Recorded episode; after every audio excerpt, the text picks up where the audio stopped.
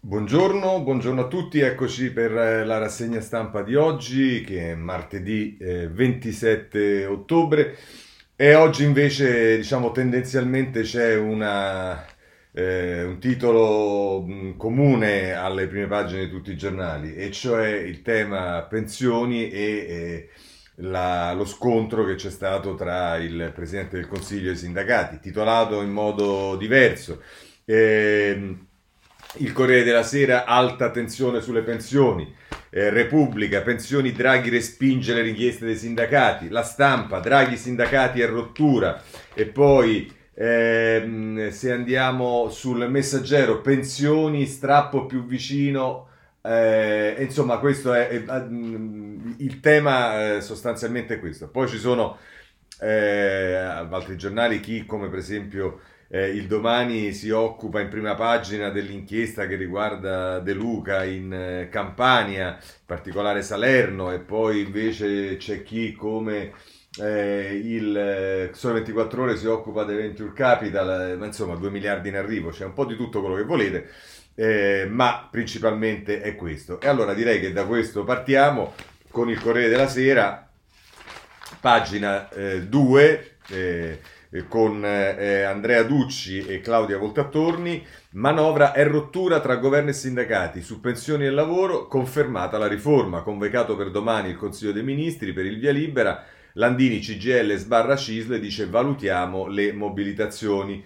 E il retroscena di Marco Galluzzo a pagina 3 del Corriere della Sera eh, viene titolato così Il Premier difende le sue scelte, contributivo, indietro non si torna, le parole di Draghi di fronte alle critiche dei confederali, troppe vulnerabilità. E eh, insomma questo è quello che, eh, che, ci dice il Corriere della Sera. Eh, come la mette Repubblica, in questo caso sulle pagine 3 e 4, ehm, eh, ovviamente anche la pagina 2, ma sulla pagina 2 dice stessa, sostanzialmente le stesse cose.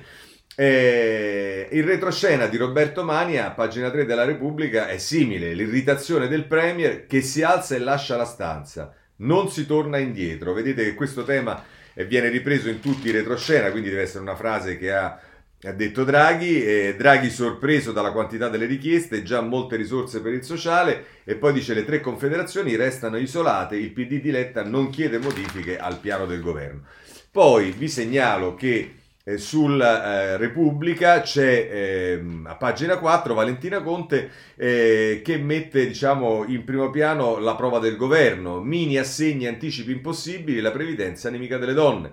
Molte lavoratrici hanno carriere discontinue e meno anni di versamenti, solo il 31% dei beneficiari di quota 100 è di sesso femminile, solo il 38% dell'ape sociale, chi sceglie opzione donna prende appena 1056 euro al mese. Eh, così, insomma, mette in evidenza Repubblica. Tra l'altro vi segnalo che sul tema della, ehm, de, delle donne va segnalato eh, sulla stampa sicuramente ehm, la Marzano, Michela Marzano, parità salariale, la legge non basta e se non sbaglio anche su Repubblica, adesso mh, non l'ho appuntato però dovrebbe essere eh, così, eh, ecco qua, anche Chiara Saraceno, parità salariale, la legge da sola non basta. Vedete che il tema delle donne in rapporto al lavoro in questo caso eh, e non alle pensioni come abbiamo visto ora sulla Repubblica, ma è ripreso anche con editoriali, eh, è entrata sostanzialmente in vigore o comunque è, sta, sta, è, stata approvata la legge per la parità salariale, ma dicono le commentatrici sulla stampa Repubblica che il tema non è eh, sufficiente. Eh, per quanto riguarda ancora il tema delle pensioni, però vi voglio segnalare un'intervista a Fausto Bertinotti sulla stampa pagina 2, la ripresa non cancella i conflitti nascosti per mesi, la crisi sociale peggiora. E dice lo scontro sulla previdenza è soltanto la spia di una grande difficoltà. Ci sono elementi che premono sul governo in modi che non gli garantiscono la eh, continuità. Questo è eh, Bertinotti intervistato dalla eh, stampa. Ehm, la stampa però eh, si occupa di pensioni anche nelle pagine 3 eh, e 4 e qui c'è l'altro retroscena eh, con un'altra frase di Draghi. Ho un altro impegno, arrivederci, questo è il virgolettato, così Draghi tiene il punto sulle pensioni, il Premier lascia Palazzo Chigi prima della fine dell'incontro, compromesso con i partiti sul taglio delle imposte, decide il Parlamento, questo a proposito delle, delle risorse per il taglio del cuneo fiscale e, via dicendo. Ma insomma, così la mette, ehm, eh, la, mette la stampa. Eh, poi ehm, ancora... Eh, Ehm, andiamo a vedere, scusate, altri giornali. Ah, il tempo, ecco qua, il tempo a pagina 5. Ehm, sulle pensioni, solo una mancia, fumata nera tra i sindacati e Draghi, si allarga la sociale e si rinnova opzione donna. Nessuna gradualità per uscire da quota 100, ma la Lega spinge per ottenere l'assegno a 62 anni e 41 di contributi nel 2022. Allora, questo è un titolo, diciamo, che moderatamente esprime la posizione del centrodestra. Se volete una posizione meno moderata, basta che andate sul libero. Torna la Fornero. Lavoreremo 5 anni in più. Trattative in corso per la manovra. Draghi conferma che si ripartirà dal vecchio sistema previdenziale con qualche minima modifica. Sindacati sul piede di guerra. Così eh, la mette libero. L'avvenire ha un titolo, come al solito, particolare. Trattative senza sbocco. Draghi non apre sulle pensioni, sindacati vicini alla rottura col governo, pronti alla mobilitazione e insomma questo è il, il modo attraverso il quale Avvenire mette in evidenza ehm, il, lo scontro di ieri. A questo punto vediamo qualche commento e comincerei proprio da libero perché diciamo c'è ehm, un editoriale di Sandro Iacometti e poi è interessante perché c'è invece una lettera aperta che eh, Elsa Fornero scrive a Landini che in qualche modo risponde anche ad alcune delle questioni che Iacometti pone sul libro, e cioè Scrive Iacometti, al di là delle definizioni delle bandiere della Fornero e di quota 100 dei numeri su cui si sta eh, faticosamente trovando l'accordo, c'è qualcosa che non torna. Chi ha lavorato, pagato le tasse e versato i contributi per 38, 39, addirittura 41 anni deve sacrificarsi per la sostenibilità del sistema pensionistico e restare in attività fino a 67 anni. Chi ha lavorato poco o niente e versato pochi o zero contributi dopo essere stato coccolato con sussidi di ogni tipo, viene poi ricompensato con un assegno sociale, il tutto a spese della prima categoria. Certo, gli aspetti gli esperti ci spiegano che l'anticipo voluto da Salvini costa troppo, poi però vediamo che si possono tranquillamente buttare 9 miliardi per finanziare una misura come il reddito cittadinanza che non serve a spingere l'occupazione e non funziona troppo bene neanche per combattere la povertà. E nessuno si preoccupa più di tanto delle decine di miliardi che ogni anno l'Inps spende per pagare la pensione a chi non ha mai versato un euro. Non si tratta di, quanto, eh, di quattro poveracci. La metà dei circa 16 milioni di pensionati italiani è totalmente o parzialmente assistita. Insomma, è a carico dei contribuenti che sborsano per, circa, per questo circa 100 miliardi l'anno. Quanto a recuperare qualche spicciolo in più per tagliare le tasse, sempre a vantaggio di quei fessi che lavorano per 40 anni, non se ne parla. Ci sono già 7-8 miliardi, dicono con orgoglio a Palazzo Chigi, fingendo di non sapere che il gettito complessivo ammonta a 446 miliardi. In pratica, bene che va, ci sarà un taglio del prelievo fiscale del 5, dell'1,5%. C'è una logica antica e perversa dietro a tutto questo, che trova origine in vecchie ideologie pauperiste e, e vetrocomuniste, che nessuno eh, sano di mente si sognerebbe mai di riproporre oggi, ma che rispuntano puntualmente come l'erba cattiva in un giardino ben curato. Ora, ci saranno pure valutazioni giuste. Non viene minimamente toccato e preso in considerazione il tema dei giovani, cioè di quelli che non hanno nessuna responsabilità rispetto al passato e che la pensione non la vedranno neanche col binocolo. E in, questo, su questo si concentra in particolare eh, Elsa, Fornera, Elsa Fornero. Caro Landini dice varie cose e poi dice tutti i dati mostrano in sintesi divari crescenti tra le generazioni, ma questo quadro devastante la politica sembra solo marginalmente interessata. I giovani sono una minoranza e per giunta votano meno dei loro genitori e nonni. Come è potuto accadere tutto questo? Come non vedervi il risultato di una progressiva riduzione del lavoro, sia quantitativa con un tasso di occupazione tra i più bassi in Europa, sia qualitativa con la produttività media che ristagna anziché crescere? Come non vedere la scarsa connessione dell'occupazione con il grado di istruzione, con il merito e le prospettive di crescita professionale? Certo, sono mancati gli investimenti, soprattutto pubblici, la politica preferisce la spesa corrente, la globalizzazione ha spostato la produzione in aree a tempo, eh, un tempo assenti dalle catene internazionali del valore E poi ci sono state le crisi finanziarie, la grande recessione, la pandemia. Ma perché tutto ciò ha finito per gravare soprattutto sui giovani? E per riflettere su questo, segretario Landini, che ho sentito il dovere di scriverle questa lettera aperta perché la ritengo persona credibile, coraggiosa, capace di assumersi responsabilità e anche di mobilitare la sua organizzazione per sostenere una strategia di contrasto al declino, incentrata sul lavoro di giovani donne e anche di lavoratori magari anziani, ma ancora in grado per buona salute di contribuire al benessere collettivo, oltre che all'aumento della propria pensione. Mi dirà che cosa ho a che fare con, eh, tutto questo con l'uscita di quota 100 e con la ripresa di un percorso di innalzamento dell'età pensionabile? Rispondo che è impossibile non vedervi il venir meno di un patto economico tra le generazioni che propone nel sistema previdenziale una delle sue maggiori manifestazioni. Non sarebbe responsabile ora, o responsabile ora effettuare nuovamente scelte in tale materia senza tener conto di questa sconfortante situazione. E conclude così la Fornero. È su questo che le chiedo di riflettere come segretario della principale organizzazione sindacale del nostro paese, che in un passato non vicinissimo ha saputo resistere alla tentazione di una, popolarità superficiale e fare scelte apparentemente impopolari, come Luciano Lama con l'accordo sulla scala mobile del 1975. Uscire da quota 100 con una qualche sempre imperfetta gradualità e rispettando l'equità che impone eh, di trattare meglio almeno i più sfortunati è possibile richiedere un nuovo passo indietro sarebbe ancora una volta una miope scelta di declino. Vedrete che eh, Landini probabilmente sarà ospitato sulla stampa eh, per ehm, rispondere a questa lettera della Fornero, ma sulla stampa c'è anche il punto di Mattia Feltri, il buongiorno, la sua rubrica, Nota le differenze e la mette così. Per fortuna ieri sera il prode Antonio Misani, PD, si è ricordato dei giovani e dico giovani con qualche brivido perché trattare delle categorie, comprese quelle generazionali, mi ha sempre provocato reazioni cutanee. La categoria dei giovani, declinata all'uso della politica, può farmi cadere nella più cupa costernazione. Tutti parlano dei giovani, vogliono rivolgersi ai giovani, coinvolgere i giovani, mettersi in sintonia con i giovani. Poi si discute delle pensioni e i giovani possano andare a farsi benedire, perché il punto è se gli anziani debbano andare in pensione un anno prima o un anno dopo, i diritti acquisiti, il contributo e il retributivo, ma non scuote per nessuno l'idea che i giovani, specie se precari, cioè quasi tutti, in pensione non ci andranno mai, se non con assegni da fame. Allora, silenzio assoluto. I giovani non esistono e non è male che eh, eh, i, i, i, giovani non esistono e non è male con una previdenza prossima al dissesto finanziario ci si mangia sopra finché si può e poi sono cavoli di, di, di chi resta. Insomma, finalmente è arrivato Misiani e l'ha detto, bisogna pensare ai giovani o sarà una bomba sociale. Alleluia! Perché ero rimasto a Enrico Letta che chiedeva una cura particolare a proposito di età pensionabile per i lavori usuranti e per le donne. E io c'ero rimasto secco, le donne, i lavori usuranti e stop, che li facciano le donne oppure gli uomini o no?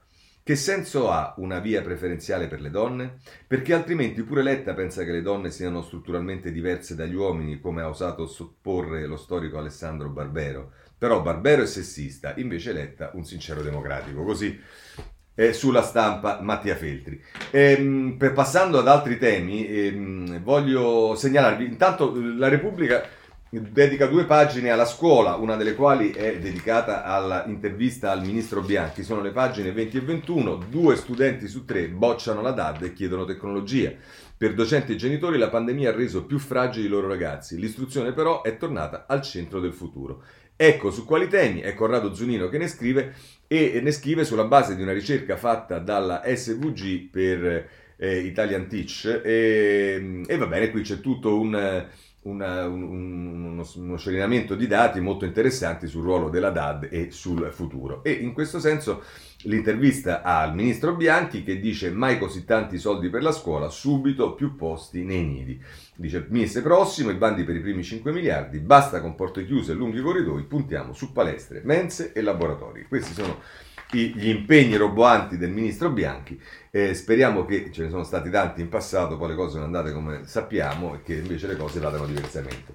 Eh, c'è anche il tema della pubblica amministrazione, questo lo affronta il messaggero a pagina 5, statali, aumenti con le pagelle fino a 1500 euro ogni tre anni. Per i funzionari un massimo di 6 scatti in base ai voti dell'esperienza maturata. Con la manovra in arrivo 250 milioni da destinare alle progressioni di carriera e, e rinnovo dei contratti statali eh, declinato e scritto e spiegato dal messaggero a pagina 5. Voglio segnalarvi anche un altro tema che è quello dell'assegno unico, se ne occupa oggi il Sole 24 ore a pagina 2 con un'intervista alla ministra Elena Bonetti, assegno unico rafforzato, bene la manovra, ma attuare il Family Act. Eh, dice Elena Bonetti, meno tasse sul lavoro, giù anche i contributi a carico delle imprese e a proposito del reddito di cittadinanza dice va del tutto rivisto mantenendolo per i casi di povertà ma slegandolo dalle politiche attive del lavoro. Questa è Elena Bonetti sul Sole 24 ore a segno unico. Perdonatemi, ma in tutto questo emerge la figura di Draghi e mh, Draghi fa un'operazione, diciamo, non banale, cioè mentre si occupa delle pensioni e spiega ai sindacati che non si torna indietro è proprio diciamo, sulla base del ragionamento che eh, fa la Fornero, e cioè eh, i giovani, chi garantisce i giovani, e contemporaneamente anche diciamo, simbolicamente eh, Draghi si reca eh, dai giovani, lo fa in Puglia, eh, i complimenti e le strette di mano, così Draghi accorcia le distanze, lo stile del Premier che incontra i ragazzi in Puglia, siete al centro dell'azione di governo.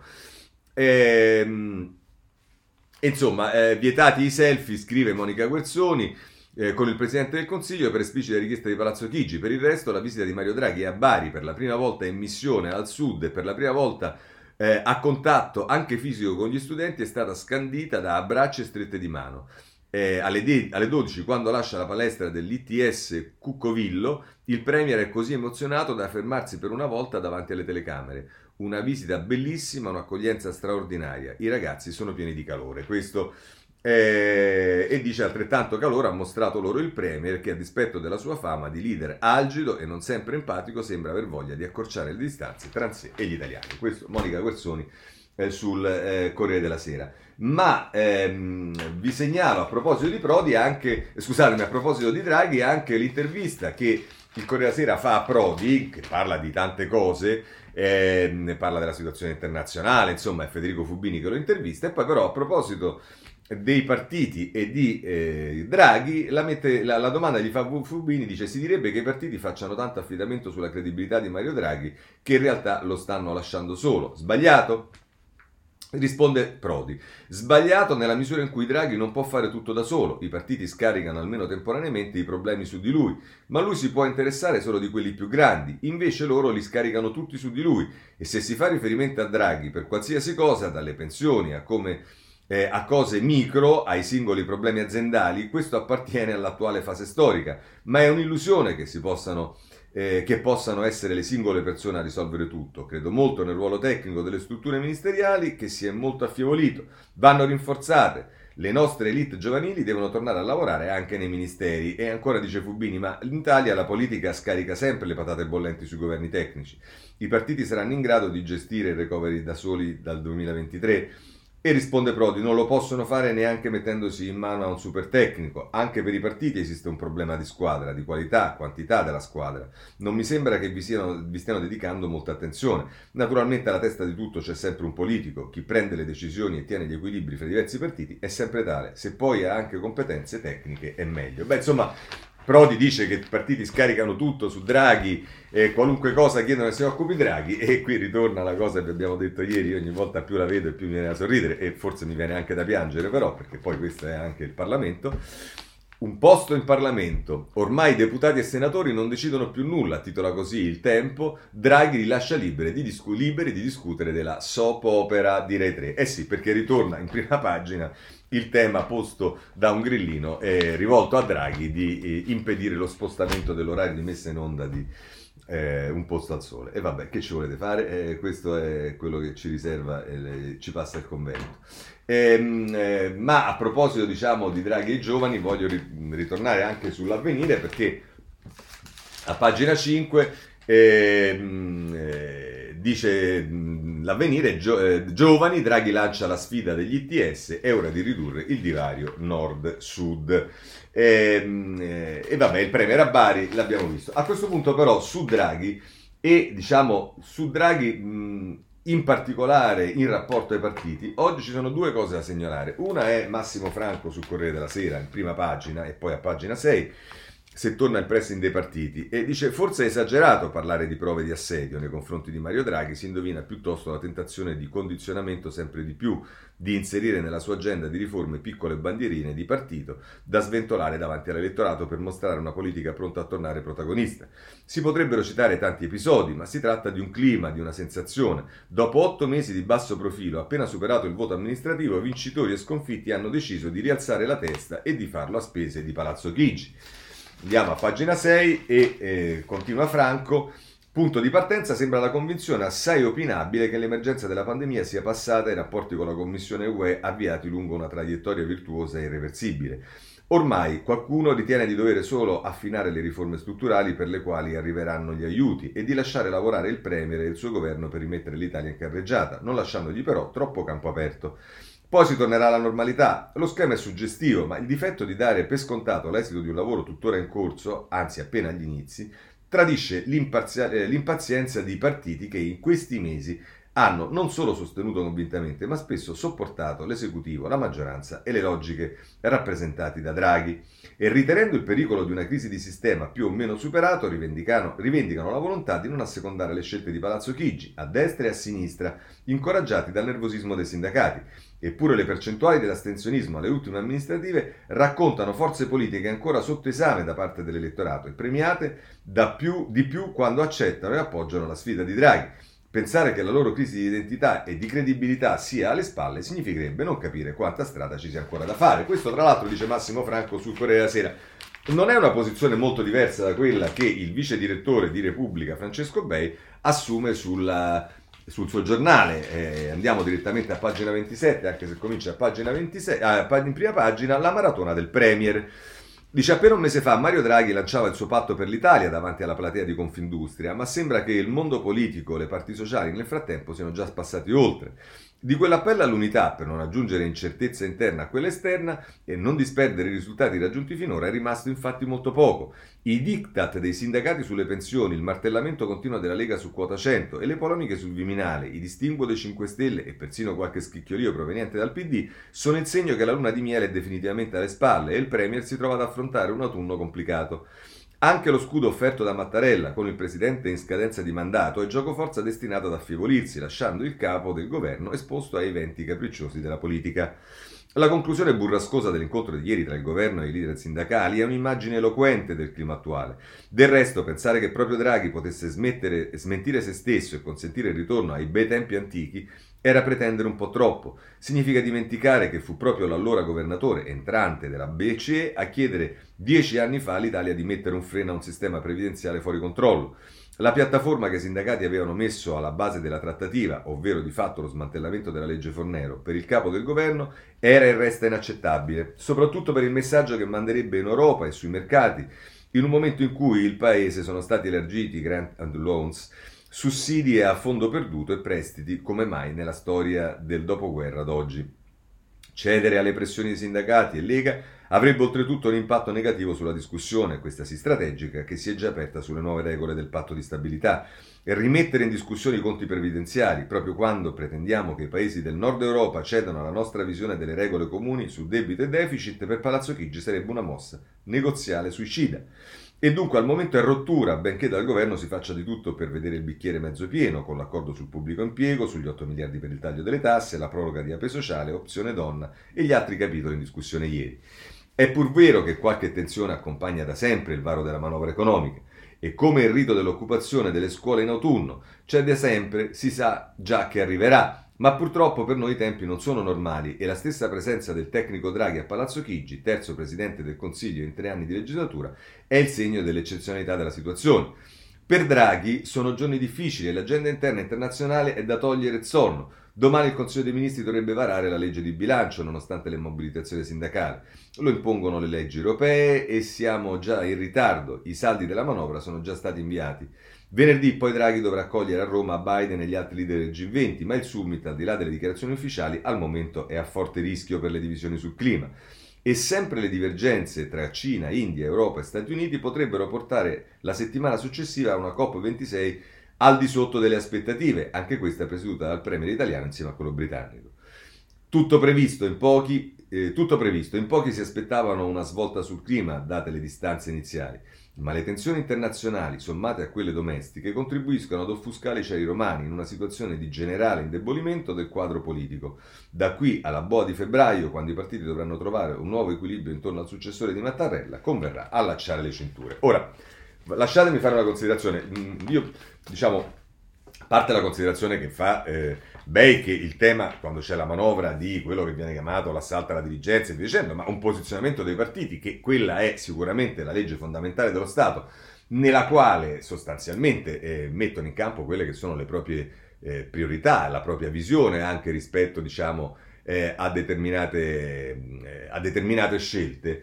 Eh, poi è vero che diciamo, mh, i partiti si stanno facendo sentire mh, ed è vero anche che forse bisognerebbe tenere più conto del, della contingenza nella quale ci troviamo, il momento delicato, cose, l'importanza di non indebolire Draghi, tutto vero.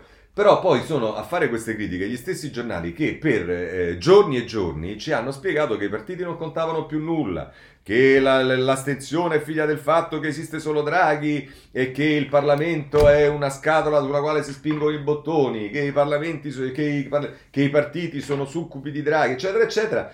Poi, diciamo, sembra un po' schizofrenica l'analisi, cioè eh, se poi i partiti scendono in campo e... Mh, eh, manifestano quelle che sono le loro volontà per dare priorità alle scelte della manovra economica, allora c'è l'assalto alla dirigenza. Ma così vanno le cose eh, in, eh, nella nostra stampa. Allora, visto che parliamo dei partiti, cominciamo. Corriere della Sera, Partito Democratico, pagina 15.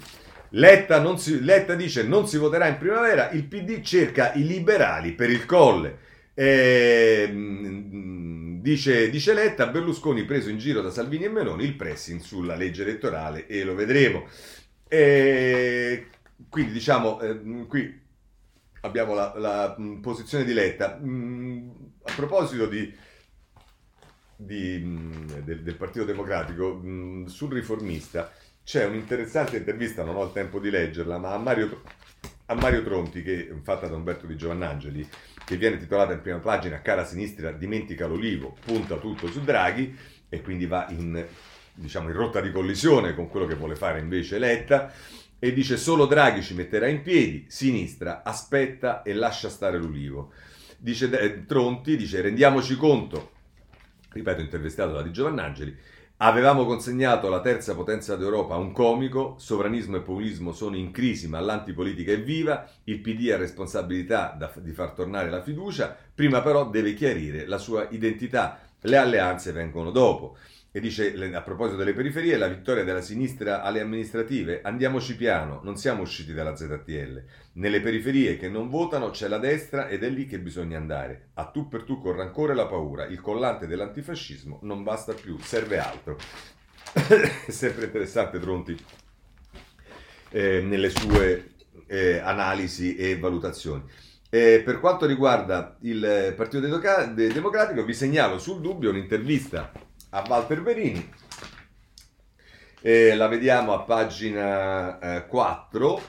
Eh, il titolo dell'intervista fatta da Giacomo Puletti è Europeisti da una parte, sovranisti dall'altra. Sarà questo il nuovo bipolarismo? E vabbè, insomma, mi pare eh, dice quando parliamo di uno schieramento più ampio possibile, progressista e riformista, non vogliamo escludere nessuno. Gli avversari sono le destre alleate di Le Pen e Orban. Sì, però sotto questo cappello poi si nascondono eh, diciamo, altre differenze perché i neo arrivati nella casa europea, e cioè il Movimento 5 Stelle, che non dimentichiamoci solo fino a qualche anno fa ehm, diciamo, la pensava assai diversamente, che Optorto Collo è entrato nella famosa maggioranza Ursi dal Parlamento europeo, poi però, viva Dio, reddito di cittadinanza, giustizia, cioè non è che c'è solo l'Europa, eh, ci sono anche altre cose che in Italia fanno la differenza tra un'impostazione riformista eh, anche se ha a che fare con forze europeiste che invece sono giustizialiste, eh, eccetera, eccetera. Quindi diciamo, va bene, ma questo è Verini.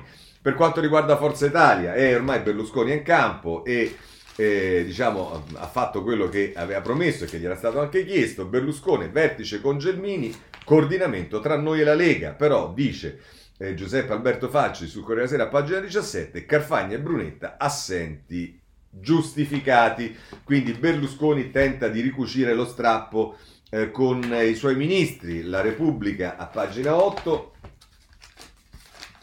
Eh, vediamola qua. eh, Berlusconi frena i suoi ministri, agenda comune con Salvini, domani il vertice con un prazzo a Villa Grande, da dove partirà il coordinamento delle attività di governo tra Forza Italia e Lega. Ma i tre forzisti nella squadra di Draghi tengono il punto, no ad appiattire il partito sui sovranisti.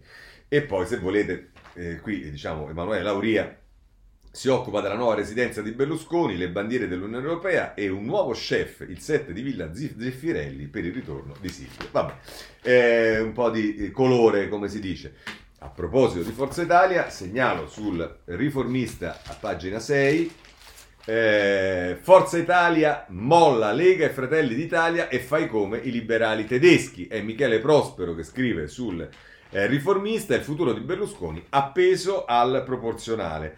E cioè, dice, per quanto Silvio dichiari ai due litiganti che spetta solo a lui garantire in Europa la piena affidabilità, sa bene che la sua capacità di trattenere ed educare gli esuberanti duellanti è molto ridotta. Viceversa, separarsene gli garantirebbe ampia libertà di manovra. Questo è l'appello che eh, viene fatto da Prospero sul eh, riformista a, a Berlusconi. Chiudiamo anche con il eh, con Forza Italia, Movimento 5 Stelle, allora, eh, prende corpo, diciamo, eh, santo Dio, la cosa che abbiamo visto ieri, e cioè Di Battista fa il giro d'Italia, Raggi e Delusi si muovono le mine sulla strada di Conte. La prima sfida interna sarà per l'elezione dei nuovi capigruppo.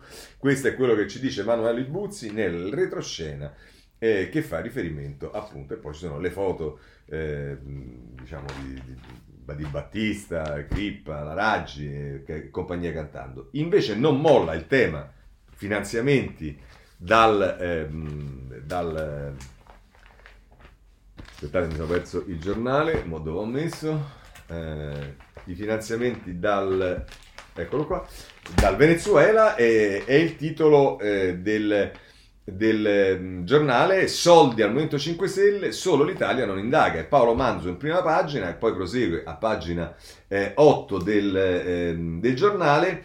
Eh, ci andiamo subito. Eh, e caccia i fondi di Caracas. Solo in Italia non si indaga. Dall'Argentina all'Ecuador tutti i paesi si sono mossi per chiarire, tranne da noi. Silenzio sui soldi al Movimento 5 Stelle. Paolo Manzo sul eh, giornale.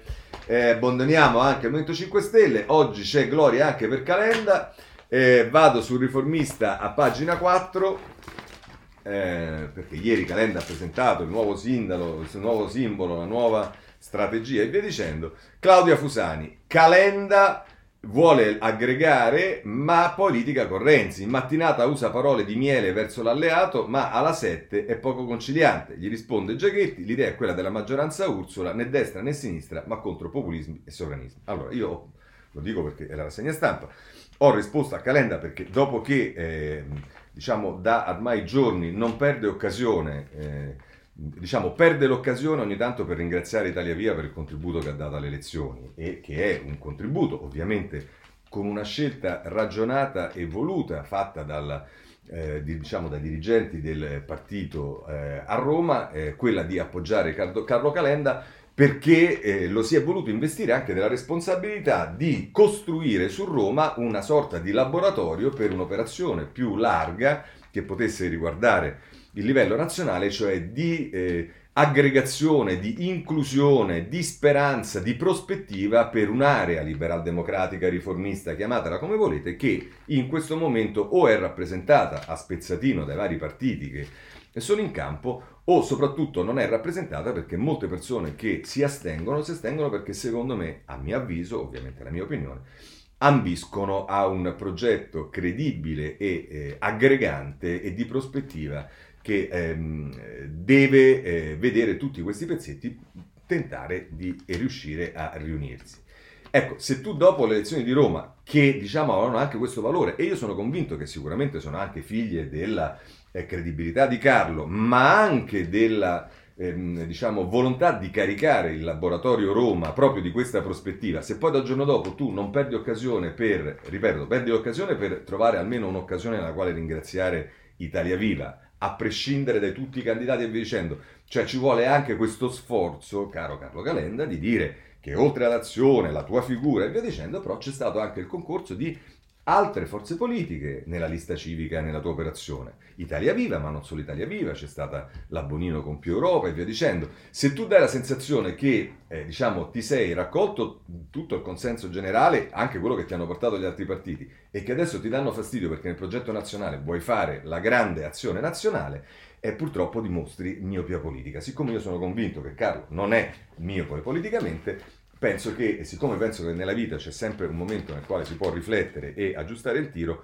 penso che sarebbe molto utile che Calenda lo facesse. D'altra parte basta vedere l'intervista che Aldo Torchiaro fa a Richetti, che parla di un partito riformista da, da Gori a Mara Carfagna, parla il cofondatore di Azione con il pallino dell'organizzazione, ogni giorno dico a Calenda che dobbiamo dare vita a una grande forza liberale e popolare, Forza Italia lasci perdere i sovranisti, tutto bene, tutto bello, ma Richetti che diciamo per carità, va benissimo, eh.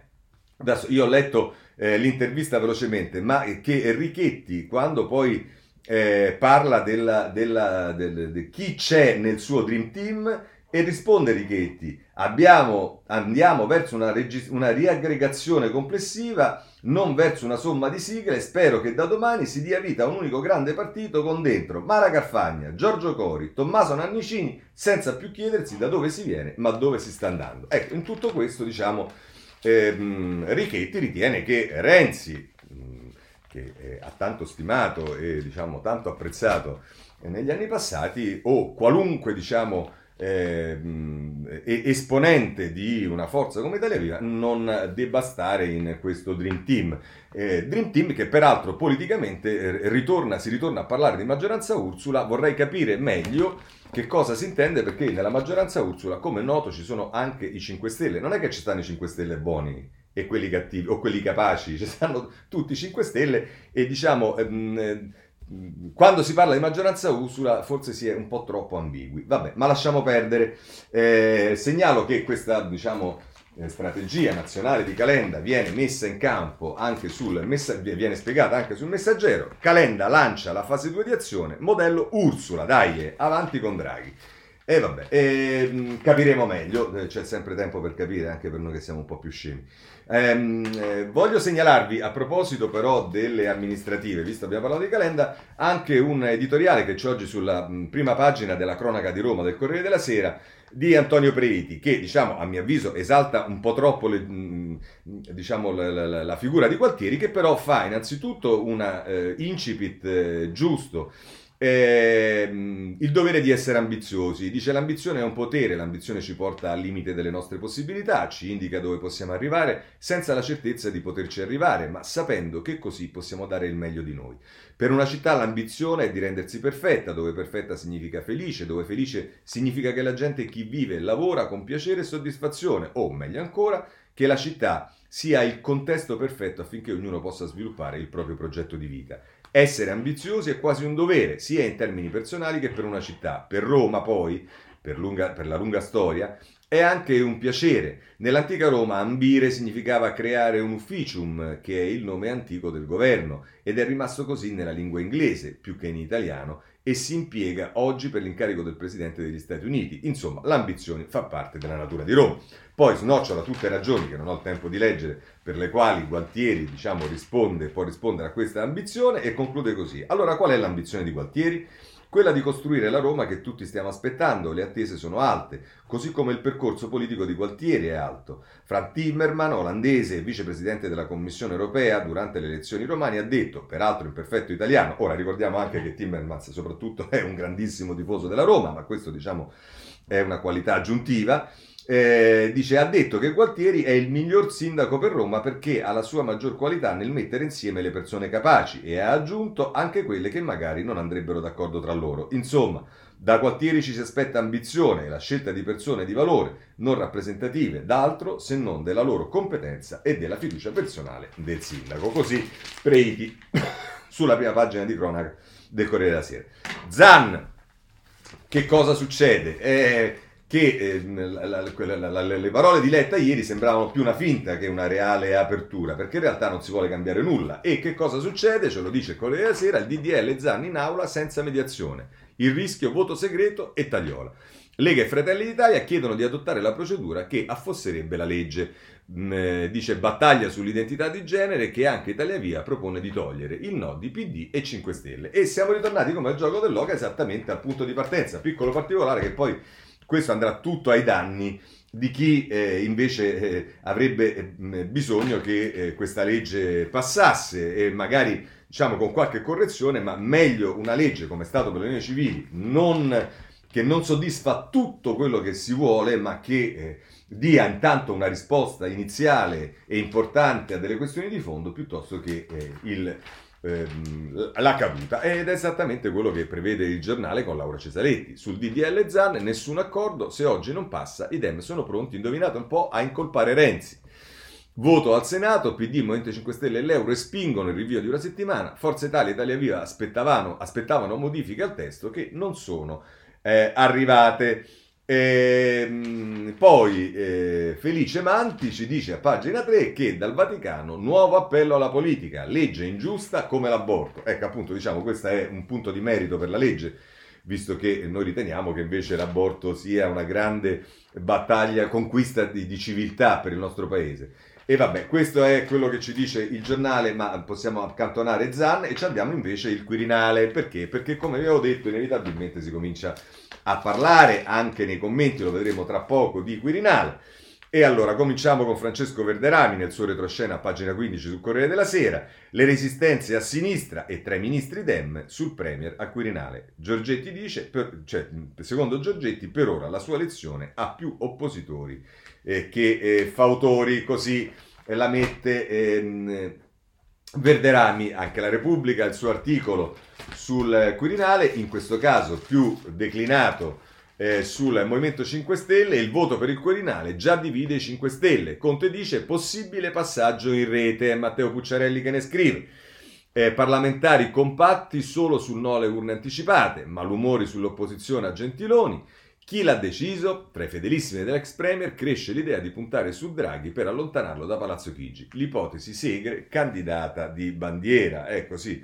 Eh, vabbè, insomma, ehm, questo è quello che ci dice eh, la eh, Repubblica, anche l'altro giornale, diciamo, nazionale, che è la stampa. Ehm, eh, si occupa del Quirinale, in questo caso declinandolo su Berlusconi. Frecciata, la frecciata di Letta, Berlusconi al, col, al colle, lo prendono in giro. Il segretario del PD, Salvini e Meloni lo stanno illudendo.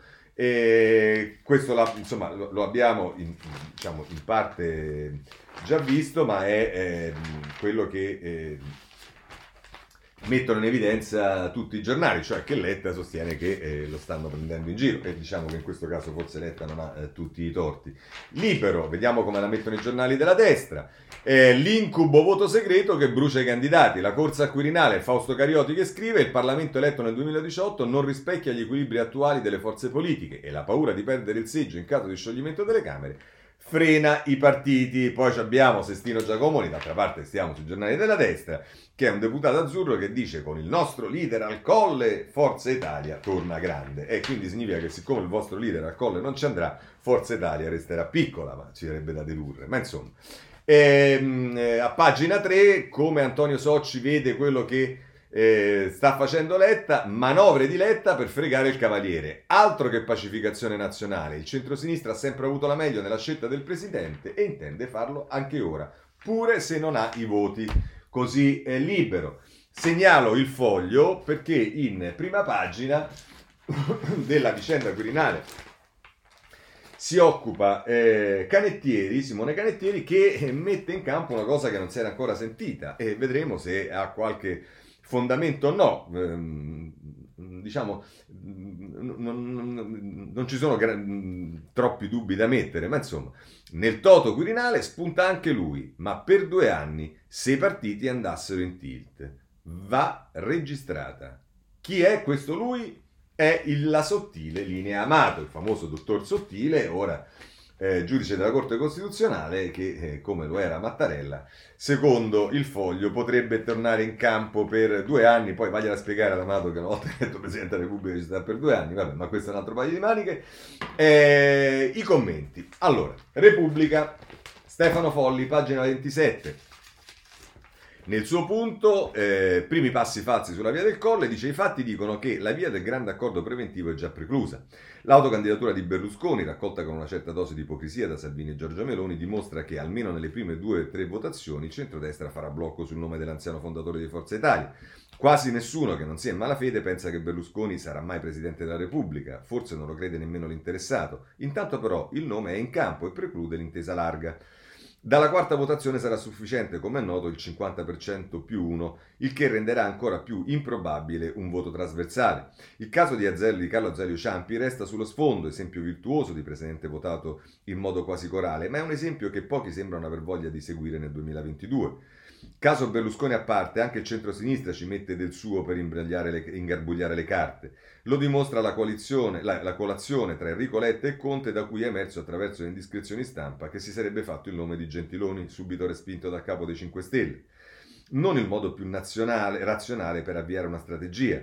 Si avverte anzi l'eco di vecchie manovre volte a bruciare questo o quel candidato in viso a un partito o una corrente. Siamo lontani da gennaio e nulla di definitivo è ancora successo. Tuttavia, qualcuno si è messo su una brutta china. A differenza di qualche decennio fa, quando i partiti erano solidi e radicati, oggi le forze politiche sono pressoché dissolte, sostituite da gruppi di pressione o cartelli elettorali. Tutto diventa più difficile e i rischi aumentano. Le stesse tensioni crescenti che si avvertono su Palazzo Chigi sono in parte effetto della partita che si gioca sul Quirinale. È appena il caso di ricordare ancora una volta che due nomi si stagliano sugli altri per prestigio personale e servizio al paese. Uno è l'attuale presidente Mattarella, l'altro è il presidente Draghi.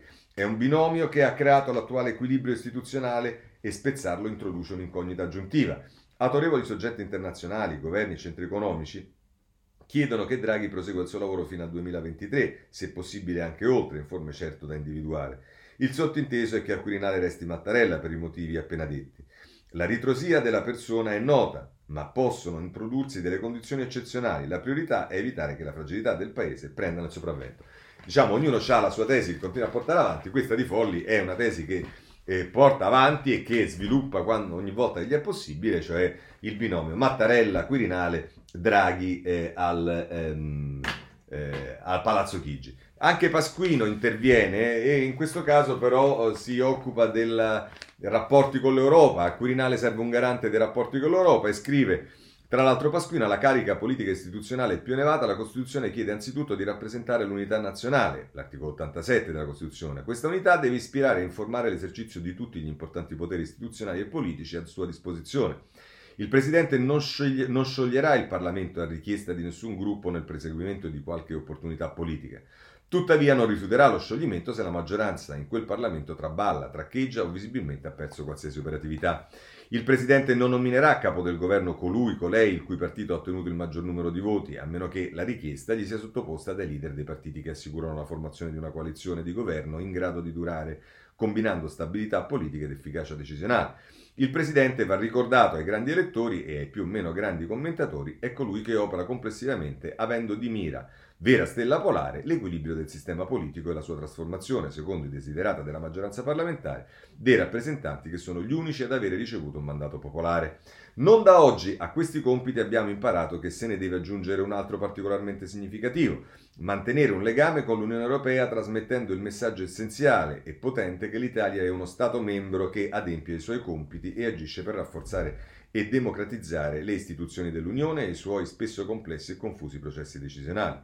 Non credo di essere troppo esigente se suggerisco e chiedo che la discussione su chi abbia i titoli per aspirare alla Presidenza della Repubblica tenga in massimo conto la Costituzione italiana e i rapporti con l'Europa. Nessuna roulette produrrà una scelta soddisfacente. Vabbè, qui c'è anche il desiderata quando ci riuniremo in conclave per eleggere il Presidente della Repubblica terremo conto anche dei desiderata di Pasquino, mi pare anche giusto. Insomma. Ehm, segnalo ancora su questo tema invece eh, Minzolini sul giornale. In prima pagina, uomini grigi, che cosa dice? Sono gli uomini grigi, eh, prima di diventare Presidente della Repubblica, sono quelli che non spiccicavano eh, non, non, spiccavano per le loro idee né tantomeno erano dotati di una leadership carismatica e insomma eh, e, e, poi dice molto spesso i presidenti che ebbero questa caratteristica delusero che gli propose perché tentarono di legittimarsi in tutti i modi con gli altri o furono dei pedissequi esecutori dell'area che eh, li aveva portati al Quirinale. Ad esempio Oscar Luigi Scalfaro, che fu scelto da Bettino Craxi, fu lo stesso che aprì la strada alla sua fine, come pure sempre Scalfaro si appoggiò sulla sinistra per arrivare alle elezioni anticipate nel 94 che decretarono la morte del suo partito, la DC, mentre un anno dopo si comportò in modo totalmente opposto, manovrò per decretare la fine del primo governo Berlusconi e poi si inventò un calendario tutto suo per impedirgli di andare alle elezioni. Mm, diciamo Minzolini, che è un giornalista accorto, attento e anche, diciamo, serio, non può sottovalutare il fatto che si andò alle elezioni perché eh, Bossi tolse la fiducia al governo eh, Berlusconi. Poi non ci furono subito elezioni, è vero, ci fu Dini, ma insomma. Esempi del genere non sono mancati anche in tempi recenti. Diversi leader hanno visto le loro parabole politiche puntare verso il basso per un presidente che ha negato le urne, Berlusconi, Renzi o il mandato di formare un governo, Salvini. Non c'era la maggioranza Salvini però, eh, Minzolini, dai. Su un altro versante, ed è un dato di fatto, mentre la sinistra che li ha espressi è stata salvaguardata, il centrodestra è sempre stato penalizzato. È il racconto degli ultimi vent'anni. Vabbè. Questo per dire che l'uomo grigio è di per sé manovriero. Al discorso pubblico diretto al paese dei vari Pertini o Cossiga preferisce i corridoi, ma una nazione che ha bisogno di ripartire, di risorgere, che ha un'esigenza vitale di pacificazione, un desiderio estremo di empatia, ha bisogno di uomini grigi o leader, si domanda così Minzolini. Necessita di capi che possano siglare o garantire una pace, si chiamino Draghi, Berlusconi o paradossalmente Financo Prodi, o di uomini grigi che hanno fatto carriera magari all'ombra dei leader. La maggior parte delle volte nella storia della Repubblica gli uomini grigi hanno avuto la meglio e il Quirinale è divenuto un deposito di segreti, alcuni inconfessabili. Visto il momento che può essere paragonato all'indomani di una guerra, lo dico sottovoce, magari è arrivata l'ora di seguire un'altra strada. Vabbè, eh, questo è Minzolini. Eh, e allora vediamo anche sul foglio Giuliano Ferrara, che sapete è per Draghi al Quirinale e via dicendo, però la storia di Berlusconi lo insiga in qualche modo. Se non ora quando, solo il Cavaliere riesce a rendere palpabile un sogno improbabile come una sua trionfale investitura al Quirinale. Comincia così Ferrara, ma quanto ci fa godere la marcia trionfale del Cavaliere verso il Quirinale? Anche se si ritenga inevitabile l'elezione di Draghi e auspicabile per tante ragioni già dette, l'agenda presidenziale di Berlusconi ha un, uno charme inimmaginabile. Ha combattuto davvero guerriero contro i tentativi di incastrarlo giudiziariamente per qualche presunto difettuccio etico e ora è circondato, lasciamo perdere i dettagli, da un'area di assoluzione e riabilitazione, mentre la casta togata dei suoi persecutori si dibatte tra loggia Ungheria e scontri velenosi di potere. E la Hilda, poi Bocassini sarebbe, eh, poi è riuscita nel capolavoro sentimentale di immettere un eroe nazionale nel romanzetto rosa della sua autobiografia, un caso di furbizia levantina, come direbbe lei. Gli arcinemici prendono dalle labbra della Cassazione che deve statuire essa, improbabile arbiter dell'eleganza mondana, se fossero meno eleganti le sue cene di Arcore a Palazzo Grazioli. Boom! Questa resistenza accanita ai poteri forti di un capopopolo da sempre espressione di un potere debole ma spavaldo è già in sé un blasone che meriterebbe corazzieri. Prendiamola però all'angolatura politica purissima. Il Cavaliere riesce a rendere realistica e palpabile oltre ogni inverisimiglianza una prospettiva politica che i bookmaker valuterebbero come altamente improbabile. Quando si leggono articoli e si osservano grafici sulla forza del candidato di bandiera del centrodestra, 411 votazzi, che non esistono se non per sventolare quella bandiera, ormai un sentimento di ammirazione che non è mai svanito riemerge prepotente. Così la mette Ferrara che conclude al fondo del credere di Berlusconi nella prospettiva di una sua trionfale elezione presidenziale, tra lo strasbruzzo universale dei musi lunghi e offesi, c'è la saggezza rabbinica classica se non sono io per me, chi sarà per me? E se non ora, quando? Così Ferrara sul foglio. Bene, c'è il tema della legge elettorale, sì, lo affronta il... La, vedrete che inizieranno ad andare abbinati eh, questi due dibattiti. Lo affronta intanto la Vitale, Giovanna Vitale sulla Repubblica, pagina 6. Legge elettorale congelata. Letta vuole aspettare il flop di Berlusconi al colle. Il fronte interno per il proporzionale. Orlando dice dobbiamo sganciare dalla destra le forze liberali. Questo è l'obiettivo che eh, Orlando propone a Letta nel Partito Democratico, ma a proposito di legge elettorale vi voglio segnalare sul messaggero un editoriale di Paolo Pombeni che in tutta la prima parte, che comincia in prima pagina, eh, si, diciamo, la utilizza per mettere in evidenza come ci siano aspetti negativi sia sul maggioritario che sul proporzionale e poi conclude così. Come si vede, dire che siamo di fronte a una questione spinosa è un eufemismo. Il fatto è che si vorrebbe trovare qualcosa che sia come la mitica pietra filosofale degli alchimisti, quella che trasformava tutto in oro. Nel nostro caso un marchingegno che produca quello che nel paese non c'è, un bipolarismo che sia anche un sostanziale bipartitismo, una forza dell'elettorato capace di costringere i partiti ad uscire dai loro mondi autoreferenziali, cosa difficile con il combinarsi dei tassi di astensionismo e della rincorsa a ezzare le passioni popolari. Ciò di cui varrebbe la pena di tenere conto è la sostanziale ipocrisia dell'insistere sul tenere fermo il modello Draghi fino a fine legislatura, mentre si prepara uno scontro elettorale senza quartiere. Saranno mesi di tensioni continue in cui tutti devono cercare di posizionarsi in vista del fatidico momento in cui si andrà alle urne e dunque si vorrà mostrare il proprio peso all'interno dell'attuale coalizione governativa. Vediamo già qualcosa che è più dei, pro- dei prodromi. Non sapere neppure con quali regole e in quale quadro avverrà il confronto elettorale futuro indebolisce la tenuta del nostro sistema politico. Piuttosto che cercare il meccanismo perfetto, in una sola mossa la riforma elettorale converrebbe pensare ad un intervento sui vari piani, dai regolamenti parlamentari che evitino per esempio lo sfaldarsi a piacere delle appartenenze ai partiti che hanno avuto seggi, alla ricerca di una ricomposizione dell'opinione pubblica riducendo le faglie pseudo-identitarie che tanto piacciono ai vari pasdaran, ma che impediscono poi un lavoro di convergenza su obiettivi condivisi. Vabbè, questo è quello che eh, dice Conbeni, mi sembra un po' riduttivo eh, pensare che attraverso i riforma dei regolamenti parlamentari si risolve il tema della legge elettorale. Ma tanto è.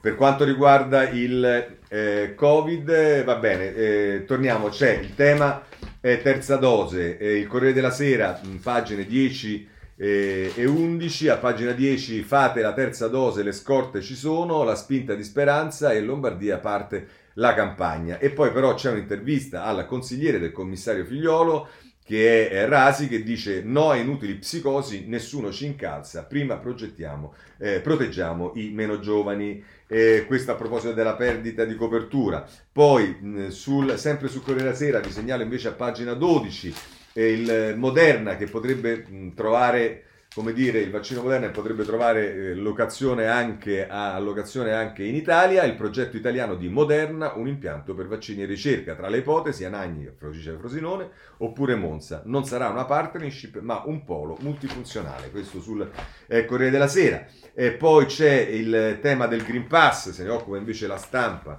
eh, a pagina 11. Ehm, eh, obbligo di Green Pass si va verso la proroga almeno fino a marzo. La carta del governo per convincere i non vaccinati, ancora sui contagi, 4.000 in 24 ore risalgono i ricoveri. Questa è la situazione che ci mette in, in evidenza la stampa. Su, per quanto riguarda l'estero ci sono varie cose, ma non ho tempo di farlo, però eh, vorrei andare sul Corriere della Sera, pagina 13, che ci parla di eh, Gran Bretagna e Portogallo, uno buono o uno cattivo. Eh, Boris fa i conti sul Green Pass e sceglie di aspettare, lo studio costerebbe 20 miliardi e invece il caso buono è quello del Portogallo, il primato del Portogallo, immunizzati tutti gli over 65. Ma non ci sono solo però Inghilterra e Portogallo, la Repubblica, pagina 11, ehm, ci parla del, della Cina, Pechino i giochi nella bolla con l'incubo della nuova ondata, l'aumento di casi Covid legato alla variante Delta spinge le autorità a varare nuove restrizioni e poi per chiudere ci stanno i paesi dell'est, ce ne parla in questo caso il messaggero a pagina 9.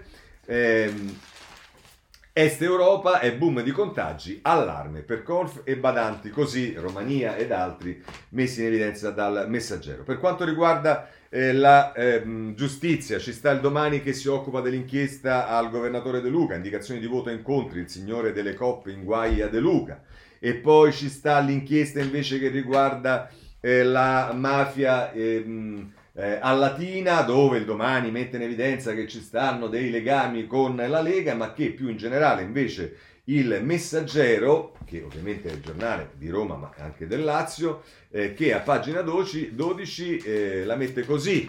Eh, gli ordini dei boss in cella, tenete la città in mano, retata antimafia a Latina. E poi ancora per quanto riguarda invece la, eh, i temi più eh, in generale della Ehm, eh, vabbè, a parte che Libero mette, eh, eh, parla di, eh, di, figliuolo dell'operazione fatta ieri dal Fatto Quotidiano che ha sparato in prima pagina che il figliuolo è indagato, ma poi ha messo diciamo, eh, a margine che è, è indagato per, per, per, per, atto dovuto e che ci sarà la richiesta di archiviazione da parte della Procura, però intanto lo si è sbattuto in prima pagina. E infatti eh, eh, Paolo Ferrari, a pagina 10 di Libero, figliuolo finisce indagato per l'accusa a un altro. Il fatto rivela l'inchiesta sul commissario anti-Covid e sul ca- ex capo di Stato Maggiore della Difesa, ma ammette che la posizione dell'Alpino sarà archiviata. Sì, questa è proprio, è, è proprio l'operazione da Travaglio, ma d'altra parte che cosa volete? Se parliamo di Travaglio non possiamo non parlare eh, di eh, Davigo. Perché? Perché Davigo ieri si è prodotto in un'altra cosa che, diciamo, evidentemente non tiene... Eh, cioè ormai Davigo parla così, eh, sul fatto che non ci sta il problema dei, delle, delle, delle, dei, numeri clamorosi degli attesi di giudizio in carcere. La predica ex cattedra del dottor Sottile, solito attacco sul quotidiano di famiglia, per l'ex, premier, per l'ex PM i numeri del DAP sono sbagliati, i detenuti non sono mai abbastanza, per la guardasigilli si deve fare ricorso alle carceri il meno possibile e lui pare proprio non capire. E questo lo vediamo anche su altri giornali, anche il dubbio lo mette eh, in, ehm, in, in, evidenza, eh, ma ehm, siccome non ho tempo devo andare eh, veloce, vi voglio segnalare sul foglio un'intera pagina, la pagina sesta del inserto del foglio a cura di Enrico Costa che è un deputato di Azione e che si occupa, battaglia sulla quale si è speso tanto, chi sbaglia non paga, e questa è la filosofia seguita nel nostro paese a proposito di ingiuste detenzione, l'odissea di chi chiede giustizia. Bella questa pagina sul foglio di eh, Enrico Costa. E poi c'è, ehm, a proposito della presunzione di innocenza, vi segnalo l'intervista che Dubbio fa a pagina 2 eh, al eh, magistrato ehm, Nello Rossi eh, io, magistrato, dico sulla giustizia mediatica, siamo a una rivoluzione. Speriamo che questo accada davvero. E poi anche il dubbio si occupa in prima pagina della riforma del CSM, già frattura tra i partiti sulla riforma del CSM. Forza Italia e Lega vogliono il sorteggio temperato che non piace a PD e 5 Stelle. Eh, poi ancora eh, sulle carceri, vi ho detto di Davigo, ma sulle carceri eh, segnalo anche il domani a pagina 5 eh, un detenuto nel carcere sovraffollato ottiene di essere libero. Una sentenza ha accolto il ricorso di un carcerato tenuto per oltre 200 giorni in condizioni degradanti, tragicamente comuni in molti istituti. In questo caso si fa riferimento a Frosinone e, e, e quindi la, la, decisione che ha preso il, il, Tribunale. Ma a proposito di carcere, eh, invece c'è una notizia su Dubbio che è eh, allucinante, rischia l'ergastolo per una ragazza scomparsa nel 92 è Damiana Lipranti che ne parla sul, ehm, sul dubbio, andiamo a pagina 9, dice per un tragico evento tuttora pieno di punti oscuri avvenuto nel lontano 1992, Andrea Bellia o Bellia, un uomo oggi 45enne, rischia di essere condannato all'ergastolo senza alcuna prova tangibile, ma solo tramite un unico indizio da ritrovarsi in una intercettazione tra due adolescenti appena 18 anni, di appena 18 anni, ripescata dopo più di 20 anni. A ciò si aggiunge la modalità dello svolgimento del processo presso la Corte d'Assise catanese. Leggendo le trascrizioni delle audizioni si notano le dure schermaglie tra la difesa rappresentata dall'avvocato Castiglia e il giudice. Si ha la percezione, molto probabilmente errata, se il giusto processo ha ancora un senso, che quest'ultimo abbia già le idee chiare, e cioè condannato all'ergastolo. Questo è quello che dice Damiano Liprandi. Poi eh, ci sono le bambine che sono state uccise in una casa di accoglienza da una donna dello Sri Lanka, eh, ce lo dice a pagina 23 il eh, Corriere della Sera, dramma nella casa di accoglienza, due bimbe uccise, ci cerca la madre a Verona.